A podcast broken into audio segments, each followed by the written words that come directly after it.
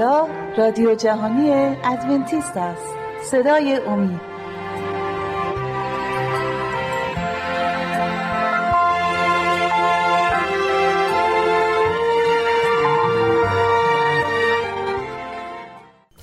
سلام و عرض ادب دارم خدمت شما دوستای گرامی. امیدوارم که حالتون خوب باشه و هر کجا که هستید سلامت و شاد باشید.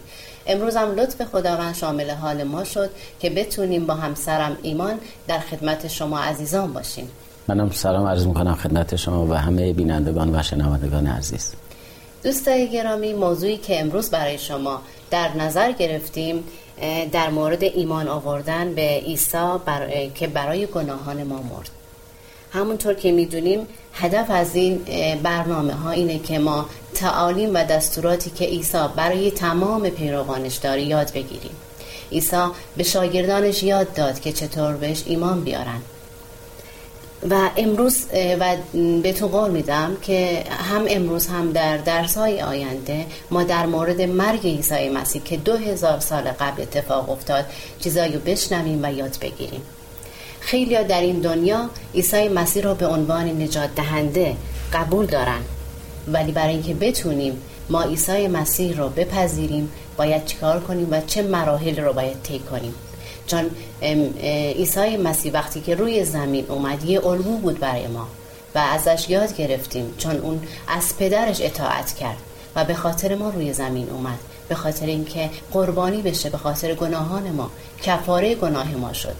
پس عزیزان ازتون میخوام که امروز با ما باشید، در مورد این موضوع قشنگ با هم دیگه بحث و گفتگوی داشته باشیم. ممنون. حالا بینندگان منتظر هستم و منم منتظرم که از کدوم قسمت از کتاب شروع کنیم.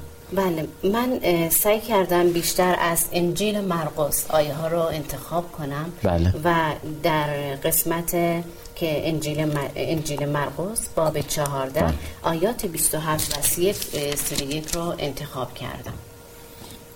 پس پیشگویی انکار پتروس. بله. بله. من بخونم یا شما؟ هر طور شما راحت هستید. شما لطف کنید بخونید.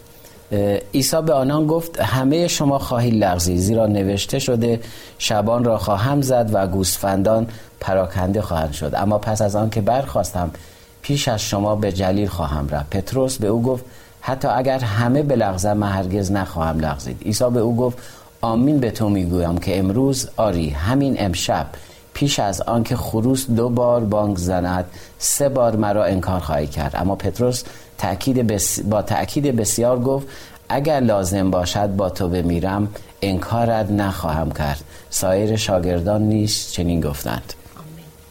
اینجا خیلی جالبه استر، اگه بخوام من. به این نگاه کنیم، بحث‌های گوناگونی اینجا هستش. اولا اینکه عیسی مسیح داره نبوت از کتاب زکریا داره صحبت میکنه. بله. اون قسمت که میگه شبان را خواهم زد و گوسفندان را پراکند گوسفندان پراکنده خواهد شد، از کتاب زکریا داره میگه و داره به ما یه درسی رو میده. درسته دو هزار سال قبل بوده با شاگرداش. امروز اگر در مورد پتروس این رو میگه، همین واقعه در زندگی در زندگی تک تک ما نیز روی خواهد داد. بله. و قشنگ داره با صحبت میکنه در مورد این که اگر پتروس لغزش خورد، اگر پتروس سه بار مسیح رو انکار کرد، ما امروز چقدر مسیح رو در یک روز چقدر مسیح رو انکار میکنیم. انکار کردن فقط این نیست که ما بگیم نه مسیح رو نمیشناسیم و جریاناتی که قطعا شما خودتون بحث خواهید کرد. اینجا پتروس رو میبینیم به شیوه های گوناگون در موقعیت های گوناگون و در لیول هایی که کتاب داره صحبت میکنه. مثلا بلفرز داره صحبت میکنه مسیح زیر شکنجه هستش برای گناه های پتروس، اما پتروس جلوی آتیش هستش و داره خودش رو گرم میکنه.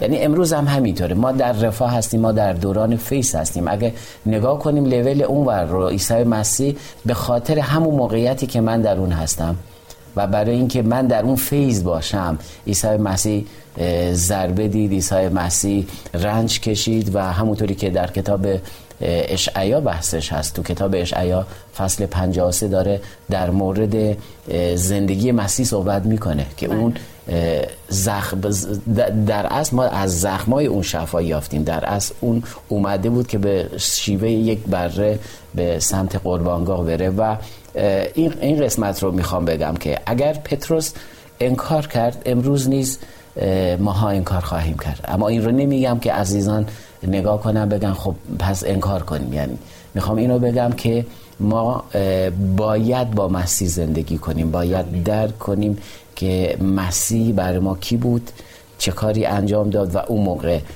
یا میفهمیم که مسیح از ما چی میخواد. این داستان ها برای این هستش، کل واقعیت ها که ما رو بیدار بکنه. بله، ممنونم به خاطر توضیحات خوبتون، به خاطر اینکه وقت برنامه‌مون کمه. بله. ما باب چهارده که در مورد باغ جسیمانی میخواییم صحبت کنیم، خیلی بله. زیاد میشه که بخونیم، فقط شما توضیحاتی در مورد باغ جتسیمانی برای ما خب داشته باشید. قطعا همه عزیزان در مورد باغ جتسیمانی من فکر میکنم کم و بیش شنیدن، حتی عزیزایی که مسیحی هم نیستن فیلم رو دیدن که عیسی مسیح در باغ جتسیمانی یه سری کارهایی انجام میشه اونجا، ولی پیغامی که برای ما داره خیلی جالبه. اونجا عیسی مسیح هشت نفر از یاراشو برمیداره و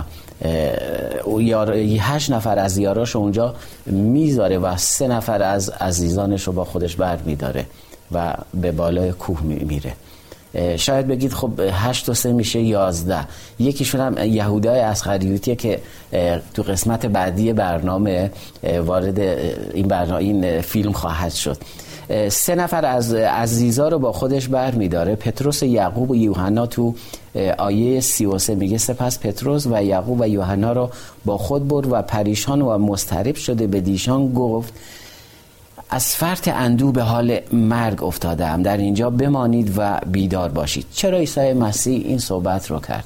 قطعا عیسی مسیح اگه نگاه کنیم، آیات قبلی رو نگاه کنیم، توی عید بوده، تو همین عیدی بوده و قرار این بوده در این عید که بره‌ها قربانی می شدن و عیسی مسیح میره برای این که قربانی بشه و به یاد می آورد کلام خودش رو، به یاد می آورد که این خونی که رد میشه، خون همه قربانی ها رو که میدید براش تداعی میشد که این خون خودش خواهد شد به عنوان قربانی بزرگی که برای نسل بشر قرار فدیه بشه. این خون رو میدید و به این فکر میکرد که قربانی خواهد شد. اما اگه دوست داشته باشی کتاب یوحنا فصل دوازده آیه بیست، یه آیه هستش اینجا براتون بخونم که آیه بیست و هفت میگه عیسی از مرگ خود سخن میگوید. انجیل یوحنا فصل دوازده آیه بیست و هفت میگه اکنون جان من مضطرب است، چه بگویم؟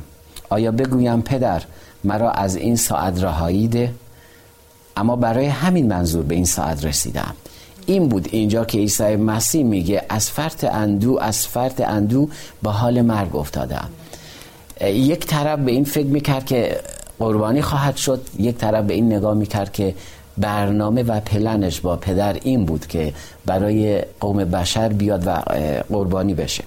و برمیگردیم به قسمت‌های بعدی، اگر عیسی مسیح یاراشو بر میذاره و هر بار میاد میبینه اونا در خواب هستن. اینجا یک آیه هستش که من دوست دارم به این آیه هم اشاره بکنم، شاید برای خودم که خیلی خوب بوده، شاید برای بیننده ها و شنونده عزیزم بتونه پیغامی داشته باشه. میگه تو آیه سی و هفت میگه چون بازگشت آنان را در خواب یافت، پس به پتروس گفت شمعون خوابیده ای؟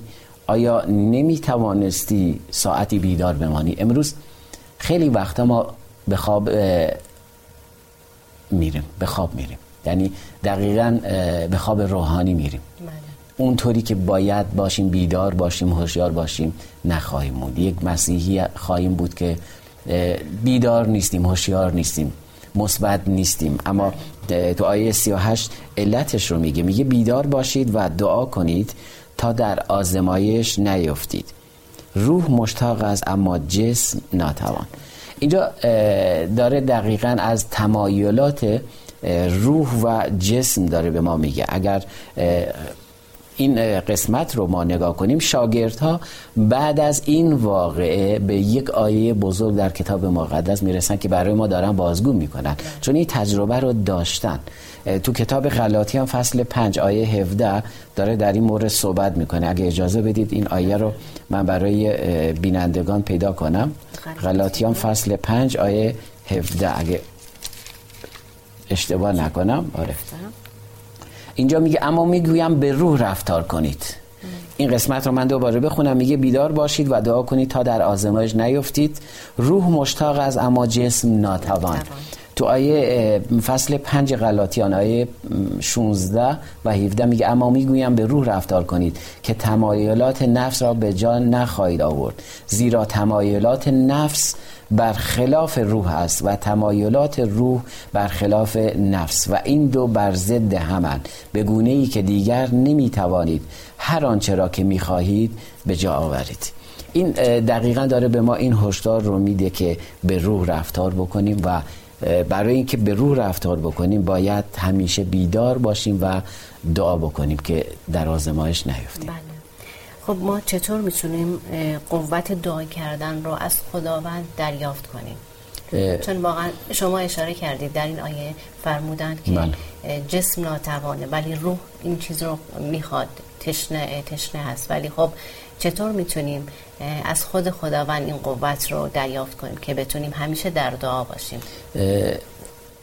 ما اگر به خداوند، هر چقدر ما به خداوند نزدیک تر باشیم خداوند نیز به ما نزدیک تر خواهد شد.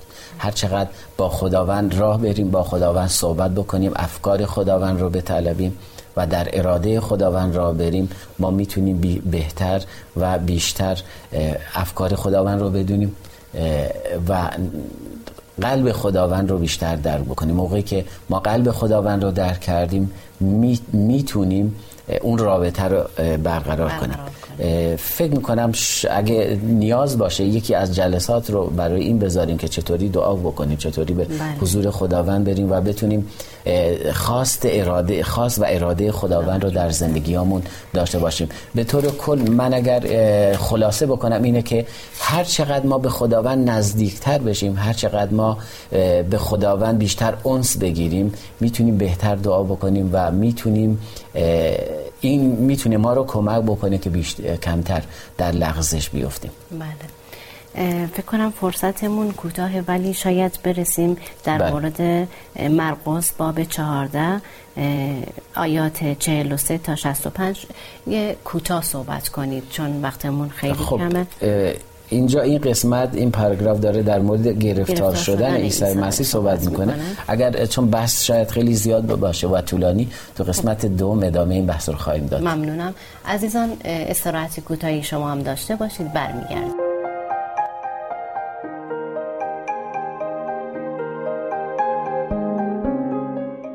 دوستان عزیز، اگر مایل به برقراری ارتباط با ما هستید، از این پس می توانید ایمیل های خود را به آدرس رادیو ات امید تی وی دات اورگ ارسال بفرمایید. و اگر مایل به تماس از طریق واتس اپ هستید، شماره واتس اپ ما هست دو صفر سه پنج هفت نه نه هفت هشت شش هفت صفر هفت. می‌خواستیم در مورد مرقس باب چهارده آیات چهل و سه الی شصت و پنج ما در موردش گفتگویی داشته باشیم، ولی چون زیاد هست نمیتونیم قرائت کنیم، خلاصه‌وار در موردش صحبت می‌کنیم که در مورد گرفتار شدن عیسی مسیح داره صحبت می‌کنه که چطور یهودا بهش خیانت می‌کنه، چطور شاگردانش اون رو ترک می‌کنن و به چه صورت عیسی مسیح رو دستگیر می‌کنن. ایمان جان، شما توضیحات کاملی رو حتما دارید برای این قسمت، بفرمایید. خب تو همون باغ جتسیمانی بودیم که شاگرداش رو داشت تعلیم میداد و اون تعلیم برای امروز ما هم گفتم هستش، و در مورد این من صحبت کردم که هشت نفر از یاراش رو گذاشت و سه تا از یاراش رو با خودش به بالای کوه برد، اما یکی از این یارا یهودای اسخریوتی بود که اینجا سر و کله‌اش پیدا میشه و بله. میاد برای اینکه عیسی مسیح رو فروخته بود و میاد عیسی مسیح رو تسلیم بکنه، چون عیسی مسیح این جایی بود که همیشه با شاگرداش میومد و یهودا از این واقع با خبر بود که کجا جمع میشن و نه. اون چیزی رو که کلام خداوند گفته بود باید بشه داشت انجام میشد و باید این سری کارها انجام میشد. شما اول برنامه در مورد این گفتید که شبان را خواهم زد و گوسفندان پراکنده خواهد شد. گفتید یک نبوت‌هایی بود باید میشد. این به اون نبوت نزدیک میشه که اینجا تو قسمت آیه اول اینکه عیسی مسیح میگه میگه من هر روز در معبد بودم، میتونستید اونجا منو بگیرید، ولی این واقعه باید اونجا اتفاق میافتاد. چرا تو آیه بعدی گفت گوسفندان پراکنده خواهد شد، تو زکریا که پیشگویی کرده بود. اینجا میبینیم تو آیه پنجاه میگه موقعی که میان عیسی مسیح رو بگیرن میگه آنگاه همه شاگردان ترکش, ترکش کرده گریختن و این نبوت نیز اونجا به وقوع پیوست و همه شاگردان عیسی مسیح رو ترک کردن. اگه توضیح دیگه‌ای هم ممنونم. مرسی، کامل بود. درسته آیه ها زیاد هستن ولی شما خیلی کامل توضیح دادید. پس همون باب چهارده آیات شصت و شش الی هفتاد و دو رو شما در موردش اگه میشه صحبت کنید که در مورد محاکمه در حضور شورای یهود هستش که عیسی مسیح رو میبرن و اونجا محاکمه میکنن. بله، محاکمه در حضور شورای یهود.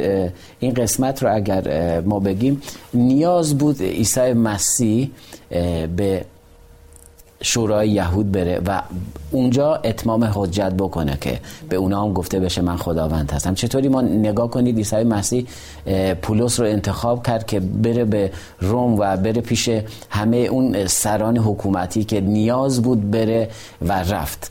نه. یه سری جریاناتی افتاد که باید میرفت و هر جا که میرفت اعلام میکرد، پادشاهی خداوند رو اعلام میکرد و اعلام میکرد کی بود، چی شد و چی داره میکنه. یعنی با اینا قرار بود پیغام انجیل رو پخش بکنه. اینجا هم عیسی مسیح باید می اومد و خداوندی خودش رو اعلام میکرد. ما میبینیم تو کل انجیل ها عیسی مسیح نیومد بیاد بگه من خداوند هستم رسما، اما با کنایه صحبت میکرد، با اعمالش. ما میبینیم تو روز سبت کار میکنه و میگه پدر من هنوز داره کار میکنه و منم باید کار بکنم. یا میگه تو یوحنا فصل ده آیه سی میگه من و پدر یک هستیم.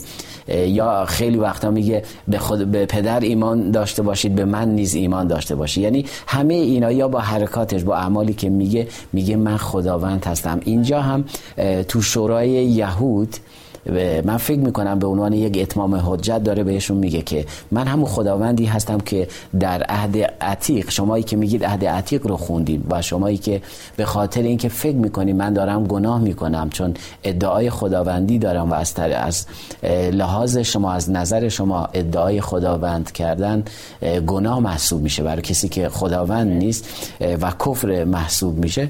اینجا عیسی مسیح از زبان اونا میشنوه و تأکید میکنه که بله من همون خداوند هستم. تو قسمت از شصت میخونم میگه آنگاه کاهن اعظم برخاست و در برابر همه از عیسی پرسید. خیلی جالبه، کاهن اعظم بلند میشه در برابر همه از عیسی پرسید هیچ پاسخ نمیگویی، این چیز که علیه تو شهادت میدن. اما عیسی همچنان خاموش ماند و پاسخی نداد. دیگر بار کاهن اعظم از او پرسید آیا تو مسیح پسر خدای متبارک هستی؟ عیسی به دو گفت هستم و پسر انسان را خواهید دید که به دست راست قدرت نشسته با ابرهای آسمان می آید. هم میگه من پسر انسان هستم، پس از پسر انسان صحبت میکنه. چرا تو کتاب عهد عتیق تو کتاب دانیال فصل هفت آیه سیزده داره در مورد کلمه پسر انسان صحبت میکنه که دانیال خداوند رو میبینه و هم میگه در مورد بازگشت خودش هم میگه. یعنی عیسی مسیح اینجا اعلام میکنه من خداوندی هستم، بار اول برای این اومدم که نجات بدم، پسر انسان. اما بعد از اون داره از داوری هم میگه، یعنی من اگه برگردم، عیسی مسیح میگه اگه برگردم پرونده هر کسی با من هستش و امروز داریم ما داوری میشیم و اگر عیسی مسیح برگرده پرونده هر کسی رو به دستاش میده. این برای من جالب بود، خواستم برای عزیزان بگم که ولی خب خیلی ها امروز در خواب هستن و قبول نمیکنن. تو آیه شصت و شش میگه آنگاه کاهن اعظم گریبان خود را چاک زد و گفت دیگر چه نیاز به شاهد است، کفرش را شنیدید، حکمتان چیست؟ و حکم عیسی مسیح رو اعلام میکنم بعد از این. مرسی برای توضیحاتتون. پس ما برسیم به باب پونزده که محاکمه در حضور پیلاتوس توضیح میده که عیسی مسیح رو به حضور پیلاتوس میبرن. اگه اجازه بدید قبل از اینکه به اون قسمت برسم، چون اینجا شما در مورد پتروس صحبت کردید که تو قسمت‌های اول که چقدر شور و شوق داشت که میگفت نه اگر من حاضرم، اون قدرت فکر می‌کرد اون قدرت رو داره که میتونه به جای عیسی مسیح این کار انجام بده. اما در ادامه می‌بینیم پتروس، انکار پتروس داره صحبت میکنه و پتروس میاد همونطوری که عیسی مسیح نبوت کرد و بهش گفت همون کار شد. اما می‌بینیم تو قسمت آیه هفتاد و دو هستش که اونجا میگه، این قسمت آخرش میگه پس دلش ریش شد و بگریست و همین باعث شد که تغییر پیدا بکنه و عامل تغییر پتروس. خیلی وقتا خداوند اجازه میده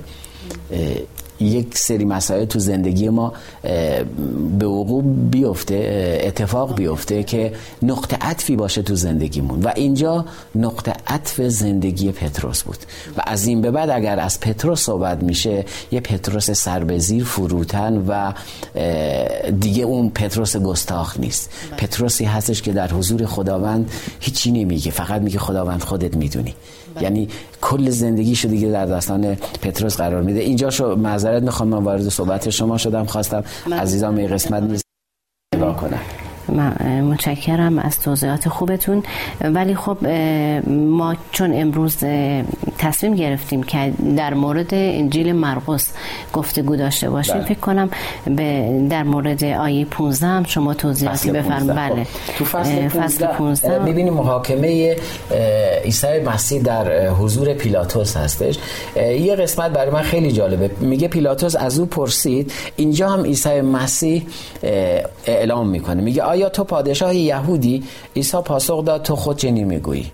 یعنی اونجا هم نگفت ولی حرف اون رو تایید کرد و این قسمت آیا تو پا... این قسمت تو هر چهار تا انجیل این هستش و اعلام میکنه که بله من پادشاه یهود هستم، پادشاهی هستم که باید می اومد. گرچه در کلام خداوند در عهد قدیم گفته شده بود، بارها و بارها نبوت شده بود که عیسی مسیح خواهد اومد، چون یهودیا منتظر مسیح بودن، بله. به اسم ماشیح منتظر بودن که عیسی مسیح بیاد و به عنوان پادشاه بیاد، اما اونا درک نکرده بودن پادشاه آسمانی نه پادشاه زمینی.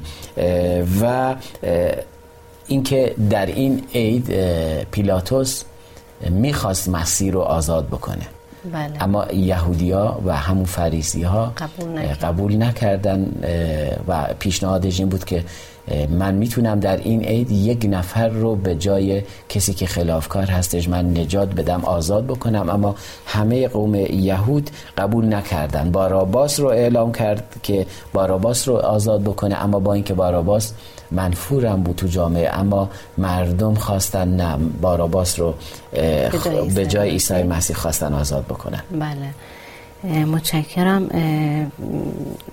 همون باب پانزده آیات بیست و یک و سی و دو رو شما اگه توضیح بدید، یا قبل از اون که اون قسمت رو بر صلیب شدن عیسی توضیح بدید، فکر کنم شانزده الی بیست رو شما برای ما توضیح بدید.